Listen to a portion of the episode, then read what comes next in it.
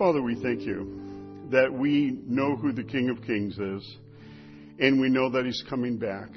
And thank you that we have the series now where we're thinking about that and what a kind of timely subject to be going through in these days that we're living in. We thank you for our Lord Jesus Christ. We thank you that you gave him. We thank you that he rose again from the dead, having won the victory, and we thank you that someday we will live with him forever. Amen. Well, I don't know if you're aware, but another institution kind of bit the dust this week. We we had to suffer through the loss of um, uh, some things that we some of us have grown up with. Um, Aunt Jemima is no more. Her family was against getting rid of her, but some people took offense for her, so she's gone. And I don't know if you remember that uh, the commercial, that jingle, but there was only one thing worse in the universe, and it happened. Hmm. And then, of course, the Washington Redskins. Some people, uh, uh Native Americans, really took pride in the Washington Redskins in that logo. Um, of course, some other people took offense.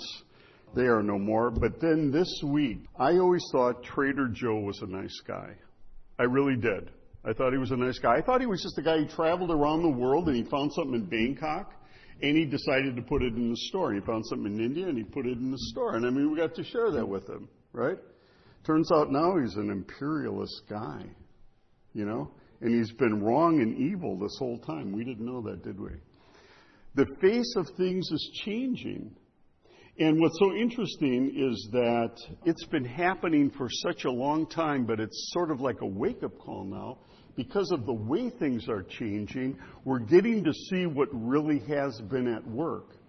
And it kind of brings us back to some things that really we need to think about as being, you know, what is the essence of life? What is the essence of uh, living in this country, and we have a blessing in that. The essence we know is not that we are Americans or Indians or Chinese or Vietnamese. We belong to a new kingdom. And that's sort of what we've been talking about when we think about Jesus Christ. We belong to a different kingdom. We have a Lord. We have someone who we can talk about. We are supposed to be his ambassadors. And it's just kind of interesting, though, this whole wake up call that's been going on.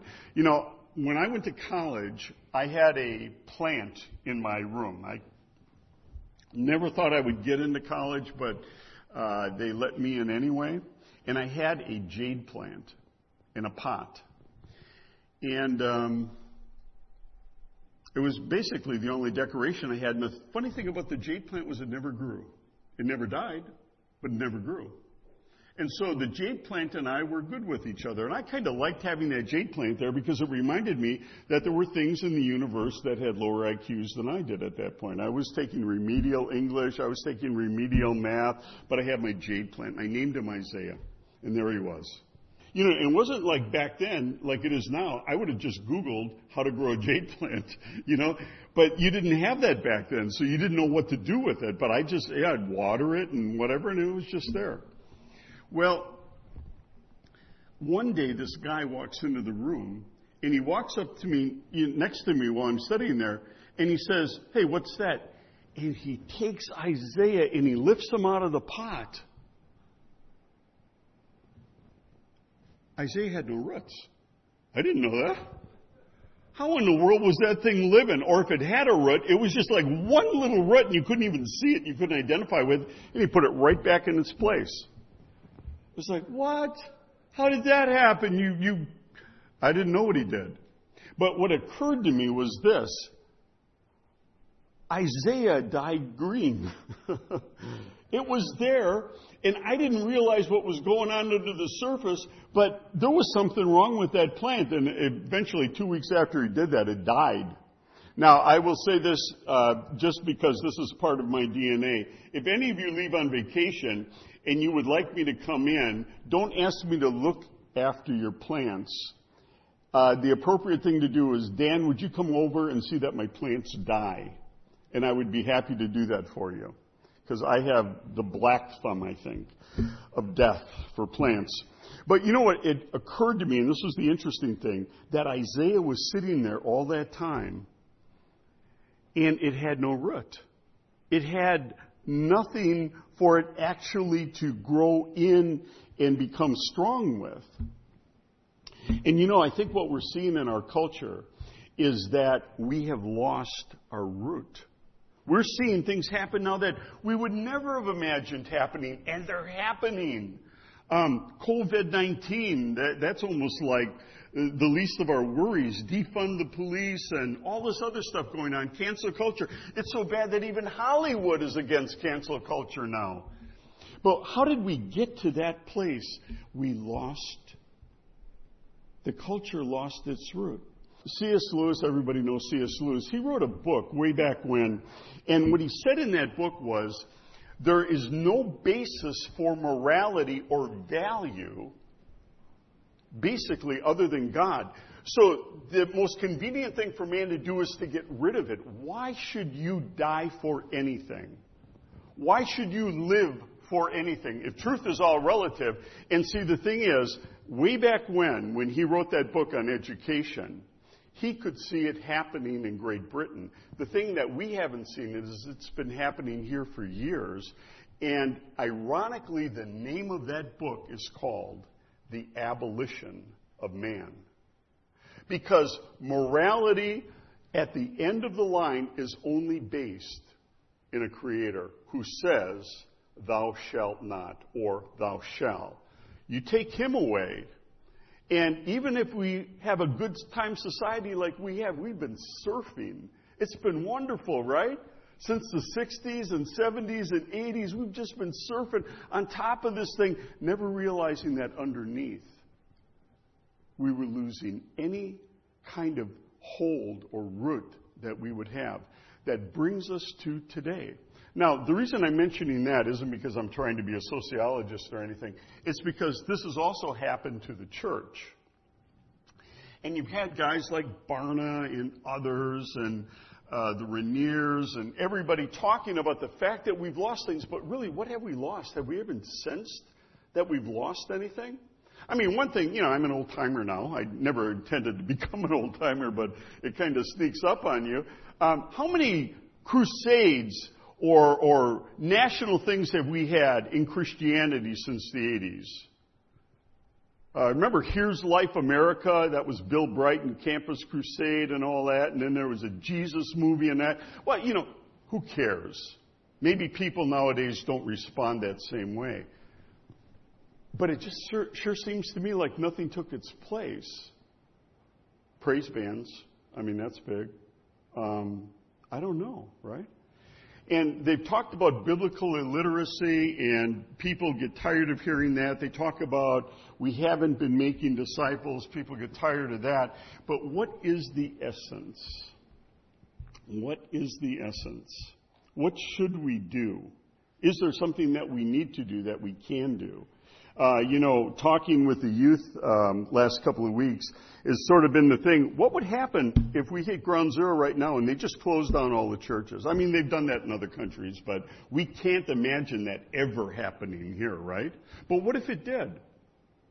Where would the praise bands be? Okay, everybody, we're meeting over at the Blanger house. We got a praise band of 16 people in there. We can take two visitors because they're also so small. No. If we went to house churches, we, you would be happy to have one guitar player in your house church, and a lot of house churches would be singing a cappella. That's how they do it in other cultures. But see, we would never imagine that. What is the essence of church? What is the essence of our relationship? And I'm only suggesting all of this because I think that with COVID 19 and everything else, it's sort of a wake up call. Wake up for the culture. Wake up for people who haven't even considered God to say, how is it that we're losing our roots? Uh, these things that I thought were down here 20 feet deep, they're not here anymore. How can we just defund the police and cancel culture? How did that happen?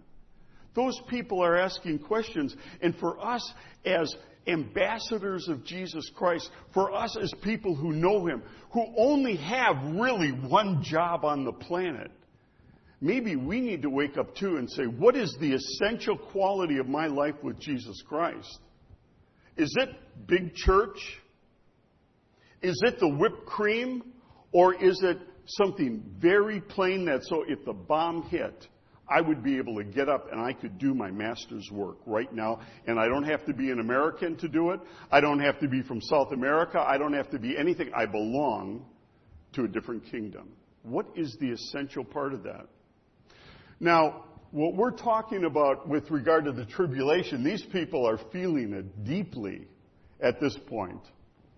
And before I, I go into talking about the, the second beast, I thought it would be good just to put, I like timelines, so I put this timeline up here. And I just want to kind of walk you to where we are right now because, see, this has become the major wake up call for the earth.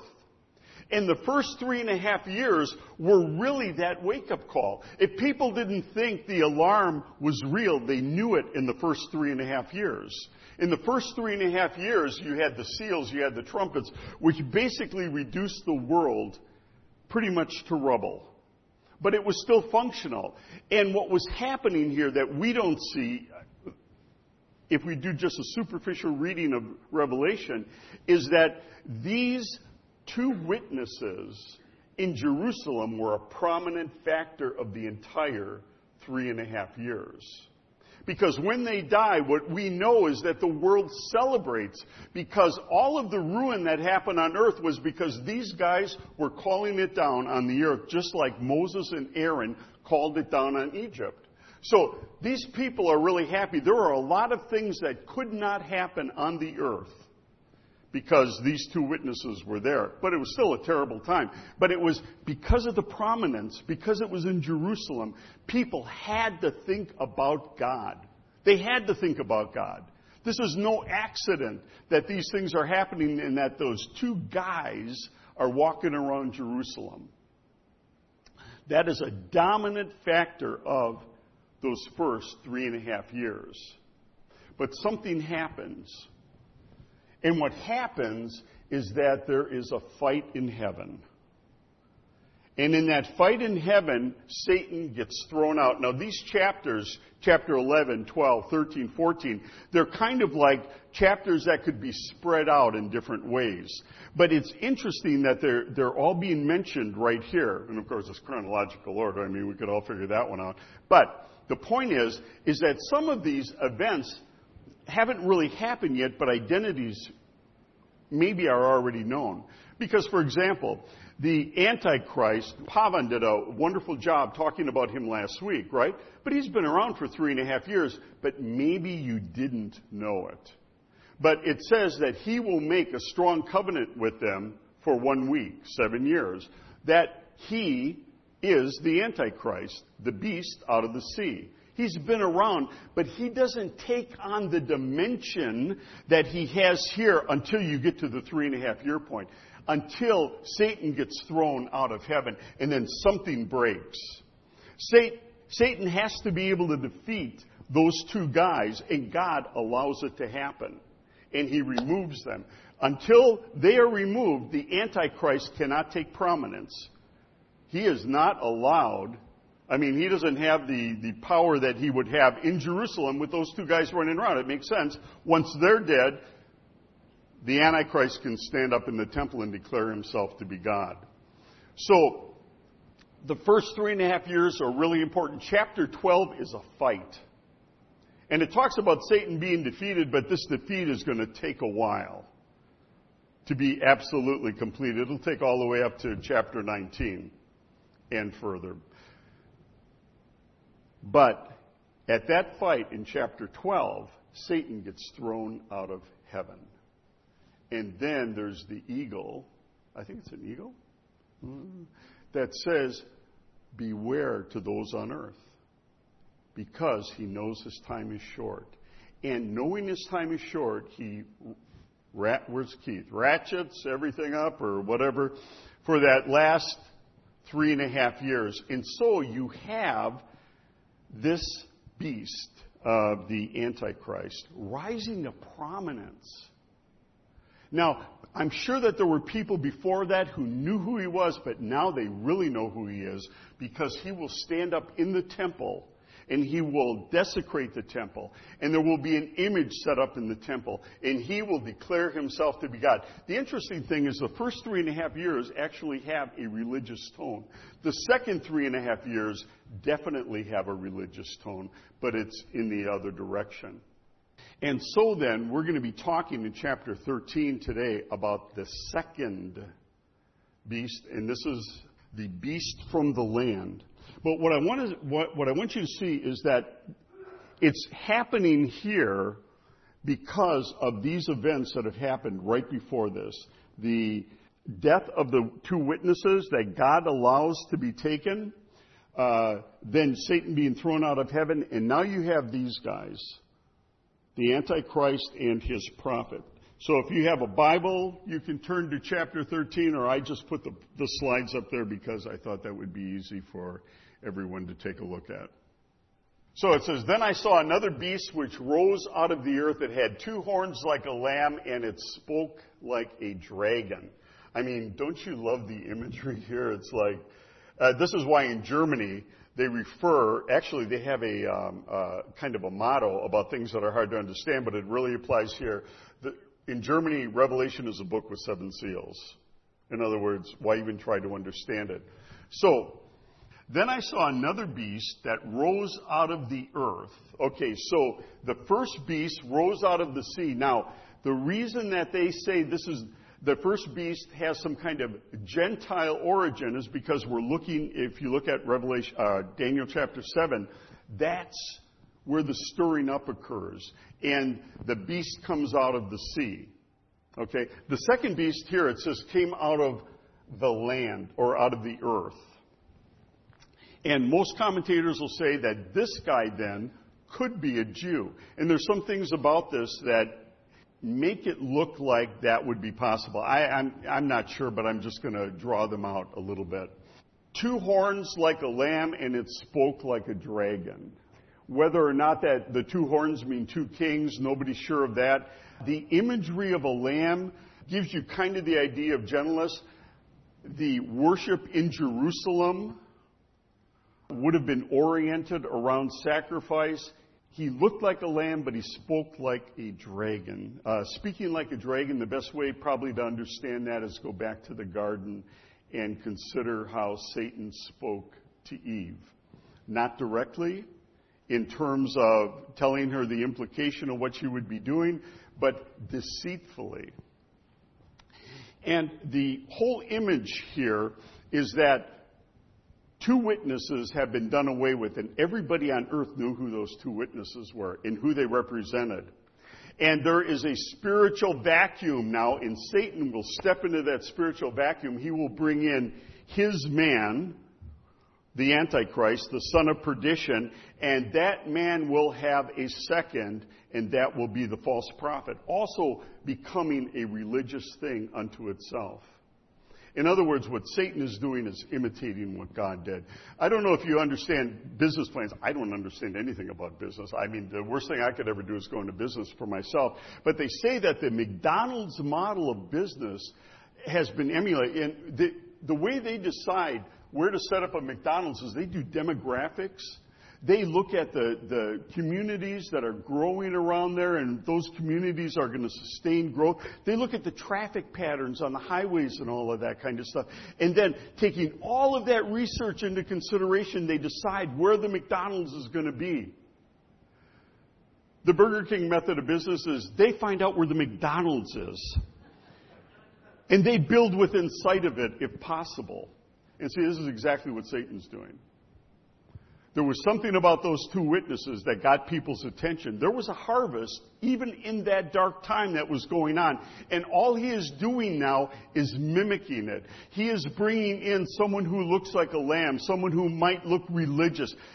When Antiochus Epiphanes, the foregoer of the Antichrist in the book of Daniel, when he took over the temple there, he actually had priests who were helping him. False priests bad priests, trying to talk to the people and help them understand why they should worship Antiochus. He's going to be doing exactly the same thing. So there are a lot of people who feel that this guy could be a Jew, and this is a very religious thing that's being set up here. it exercises all the authority of the first beast in its presence or on its behalf. So it's serving, this false prophet is actually serving the first beast. The Antichrist has come into the temple, and I don't know if this was on uh, national TV or, or world TV or what it was. I don't know how they'll do it back then. But he declares himself to be God. He has destroyed the two witnesses. Ah, it takes some muscle to do that, doesn't it? Right? And he's saying, apparently, that this was all wrong. I am the one who deserves worship. Boy, who does that sound like? You know what's also interesting is that in the Bible, there are two people or two things you know of that were personally possessed, taken over by Satan himself the serpent and Judas Iscariot who is called the son of perdition. Interestingly enough, when you look at Judas, you can see two different portions in the Gospel of John where it says that Satan entered Judas. So apparently, you know, he was free to come and go.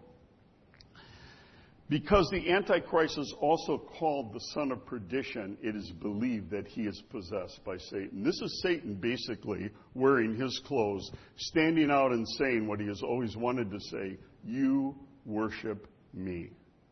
Just like that. Now, the false prophet is going to make that so. He makes the earth and its inhabitants worship the first beast whose mortal wound was healed. Now, Pavan mentioned this last week, and it really is a question. When does this happen? I don't think it happens the first three and a half years. I think there, you know, there's probably a bunch of Christian rednecks, or there wouldn't be Christian rednecks, there were whatever kind of rednecks back then, who figured out who this guy was. He takes prominence, and they whack him. I mean, this is what, uh, who was it, Dietrich Bonhoeffer tried to do, right? He tried to kill Hitler. I mean, he and a bunch of guys plotted to kill Hitler. It went south. Didn't work. It's going to work for these guys. They're going to pull it off, except for the fact that, and this is where the other thing comes into play, if the Antichrist is really possessed by Satan, I mean, he's like right in there to do instant healing.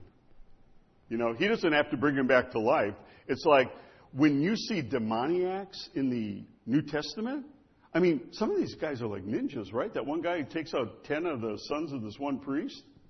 He leaves them. I mean, how does one guy strip ten guys and they're running away naked and bruised and beaten? And what about the guy who wrenched his chains apart? Boy, wouldn't that hurt? How many years would that take to wrench the chains apart and take a yoke or fetters made out of oak and bang them down so often that they break? These guys had incredible strength. And anyway, the idea is that Satan is possessing the Antichrist. So when he gets this mortal wound, it won't kill him. Somehow we'll knit it all back together. I don't know if it's like a sword coming in one end and going out the other, you know, uh, like in the Halloween things. But anyway, he'll survive it. And that becomes a sign to all men. It's, it's written a few different times here that people, because it, it just mentions that they will be impressed by this mortal wound. They'll be impressed by the fact that he didn't die. I remember Walter Martin saying, you know, you could talk about God and talk about the creation all you want and all the great miracles he did in the Bible. But then, if somebody's in a seance and Satan raises a pencil six inches off the table, they'll go, oh!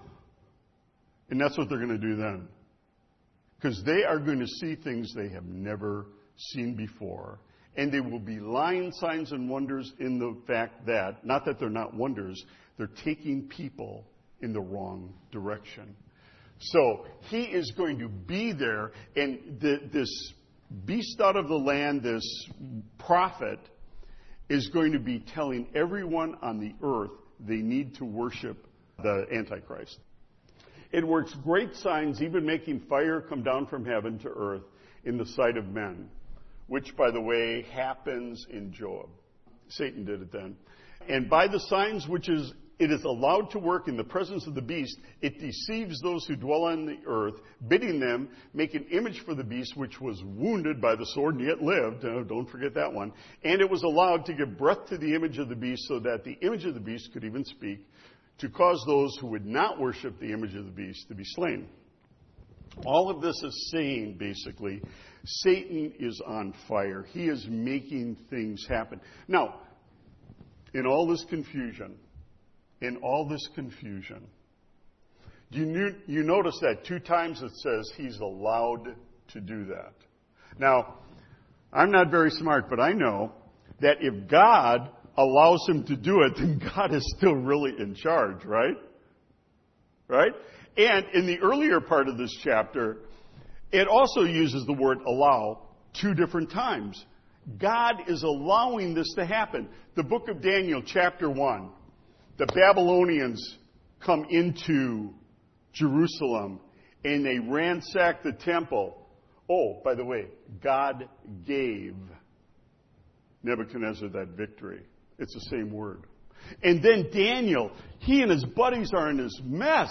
I mean, they want to honor God, but everybody's eating pork chops. All the boys that they grew up with are eating pork chops, and, and they don't know what to do. But Daniel says, No, we're not going to do it. And he goes up to this guy and he says, Can we eat vegetables?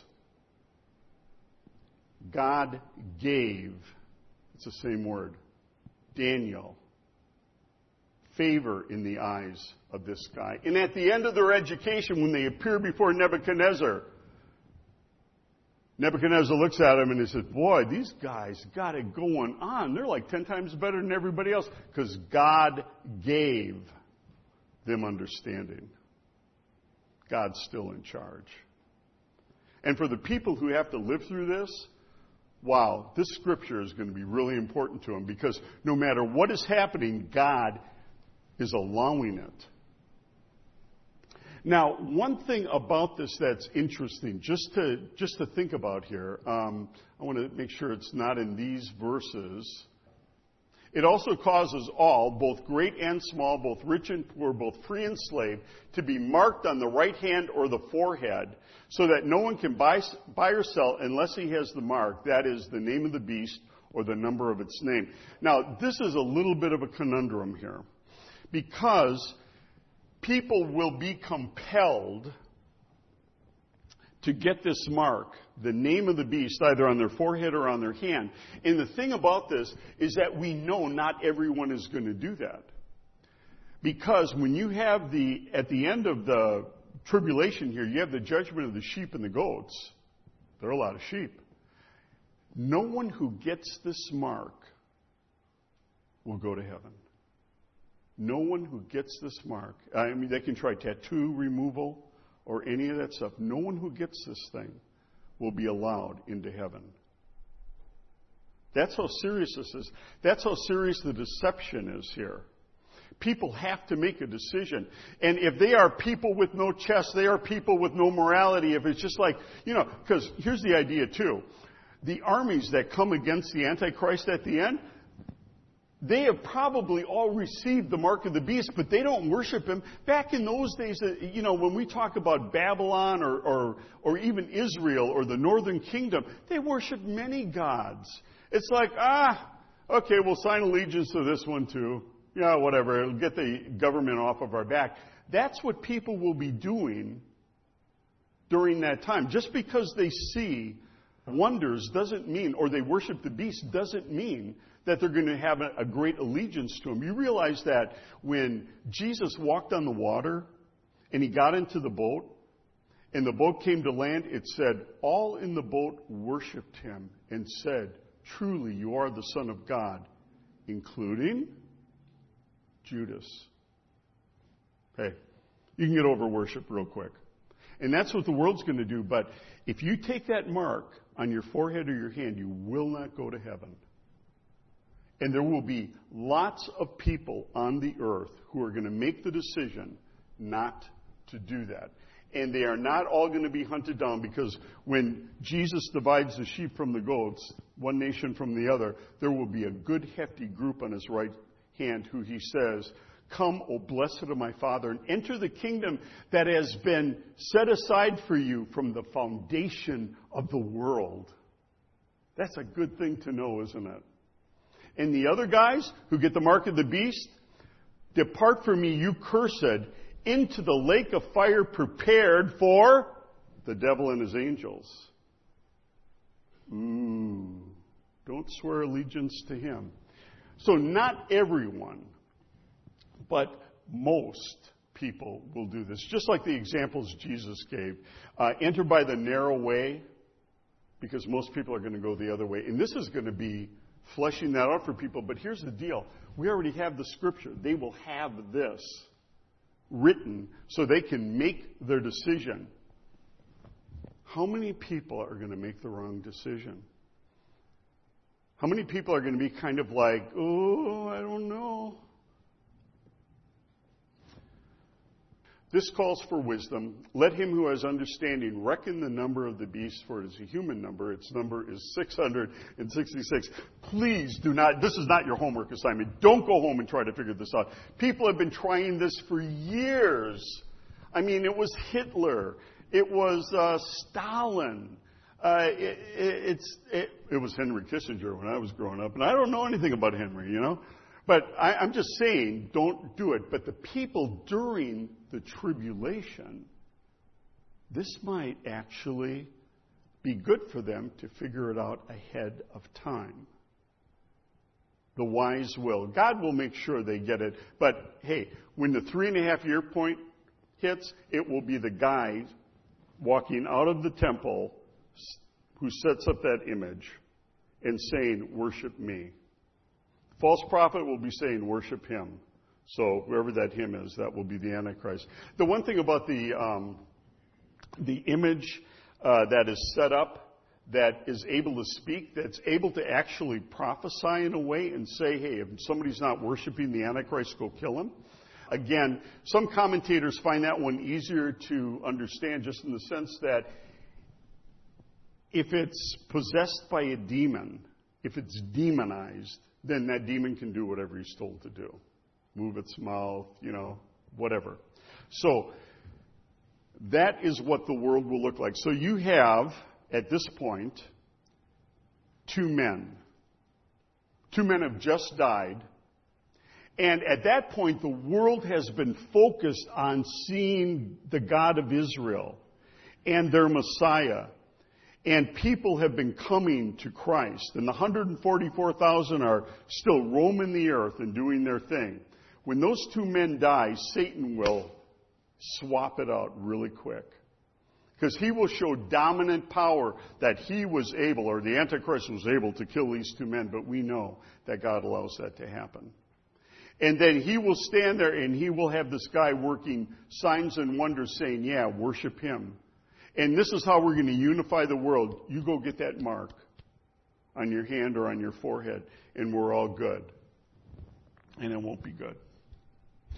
There's one other place where the false prophet comes up, and I think that's in Revelation 16 or 17, probably 16, where the bowls are poured out. And the bowls are really an important judgment. They, they won't happen right away. It'll look like Satan is able to bring some semblance a semblance of order to the world. But then the bowls come, and these are totally bowls of God's wrath on mankind. That's right. And it says in one of these that Satan, the Antichrist, and the false prophet will, all three of them will breathe out some kind of demonic spirits that will dry up the Euphrates and allow the king of the east to come and attack the Holy Land.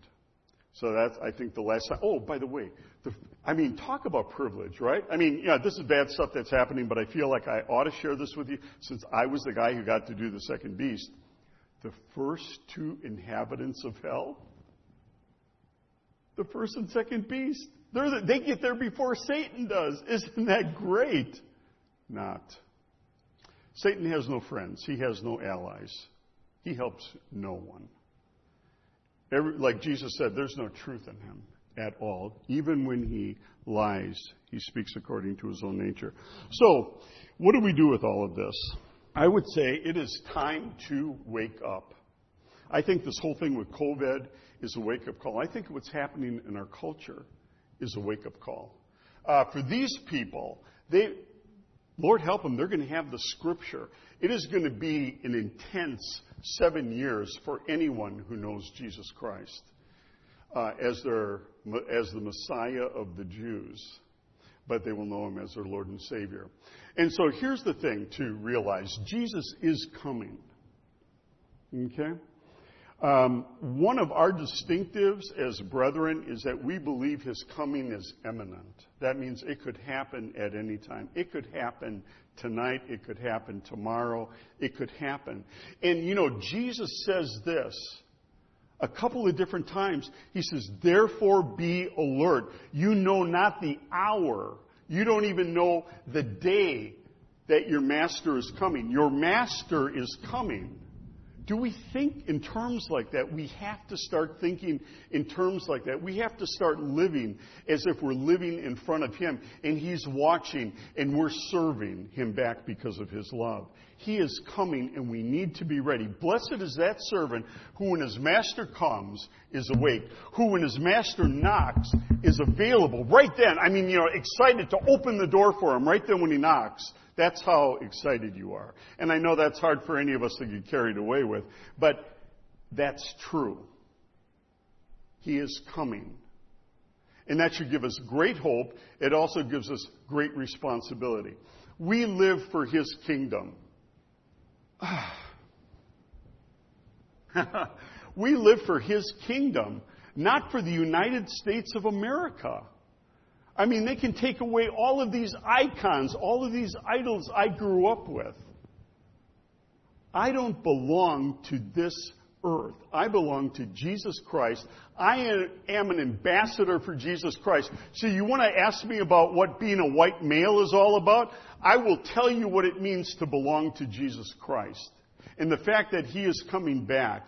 And the fact that if we don't do something about our sin, if we don't turn to Him, we are going to have an eternity that is going to be absolutely hell, where we will be paying for the price of our sin. He died for us. That is what we need to relate to people. All the other stuff is fine. I, it, you can burn an American flag in front of me. I will tell you that is wrong to do. It's actually against the law. But you know what? My allegiance is to Jesus Christ. And for that, I will not fight, but I'm willing to die.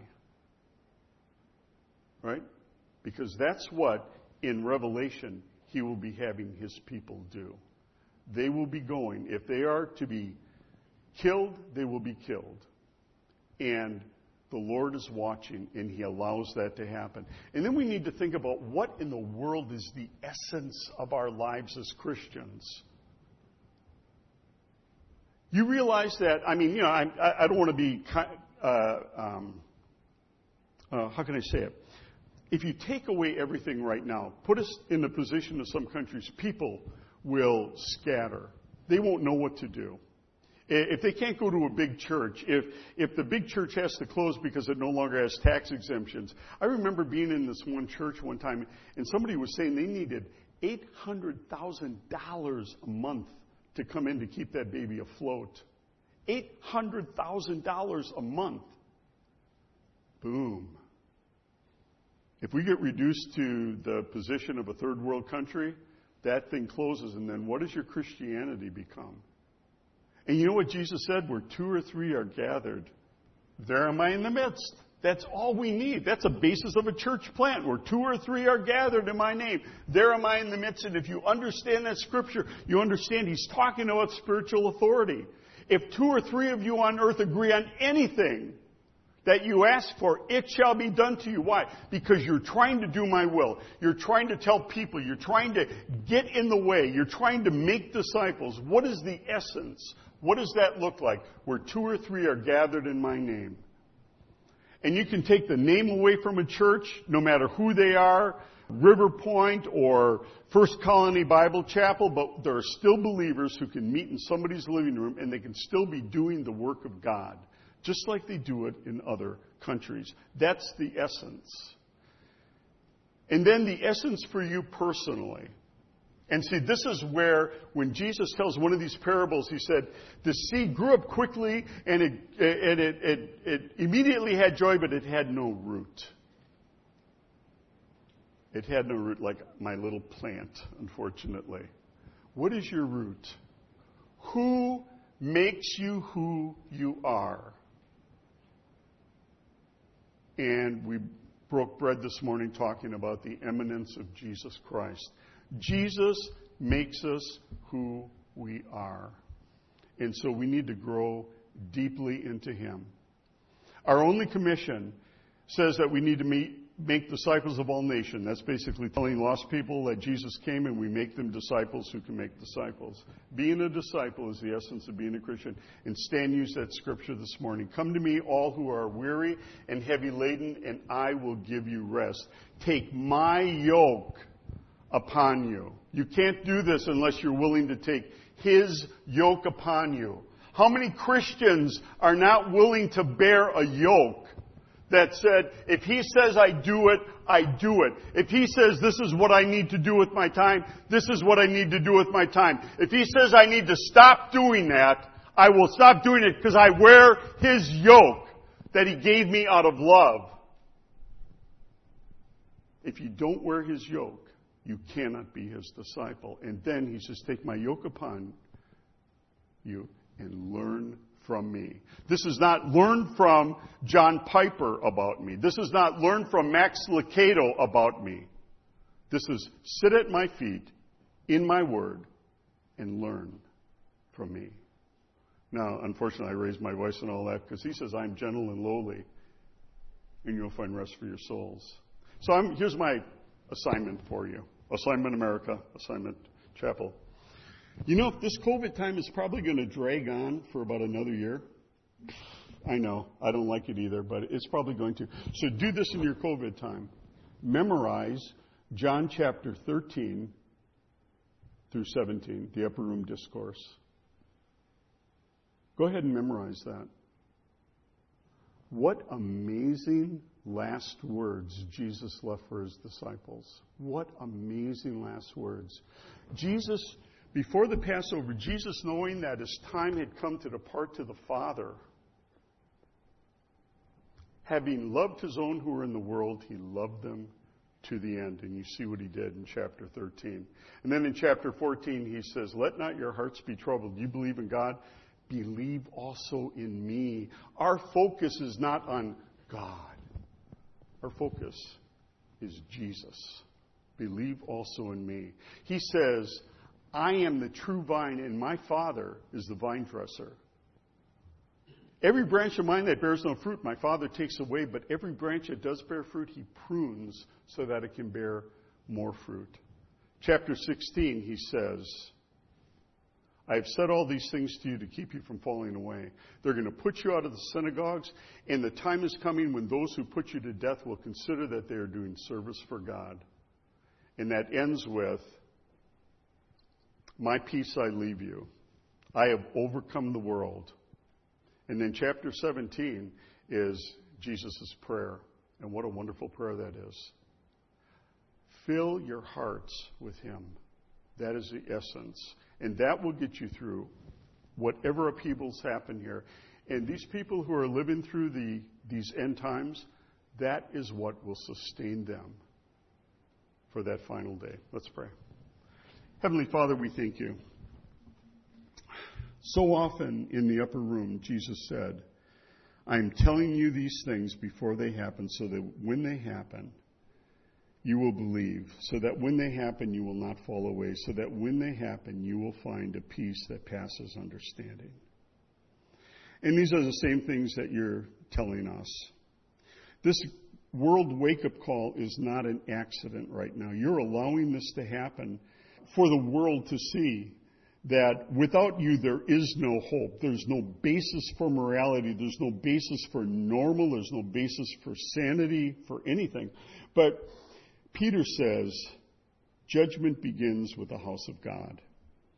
And if you're doing this to us, imagine what it's going to be like for them. Help us to get in shape. Help us to be ambassadors for Jesus Christ, to carry our torches high, to be energetic, to be in love, to be motivated, to be excited about the fact that He's coming back, and then to take that light into a lost world.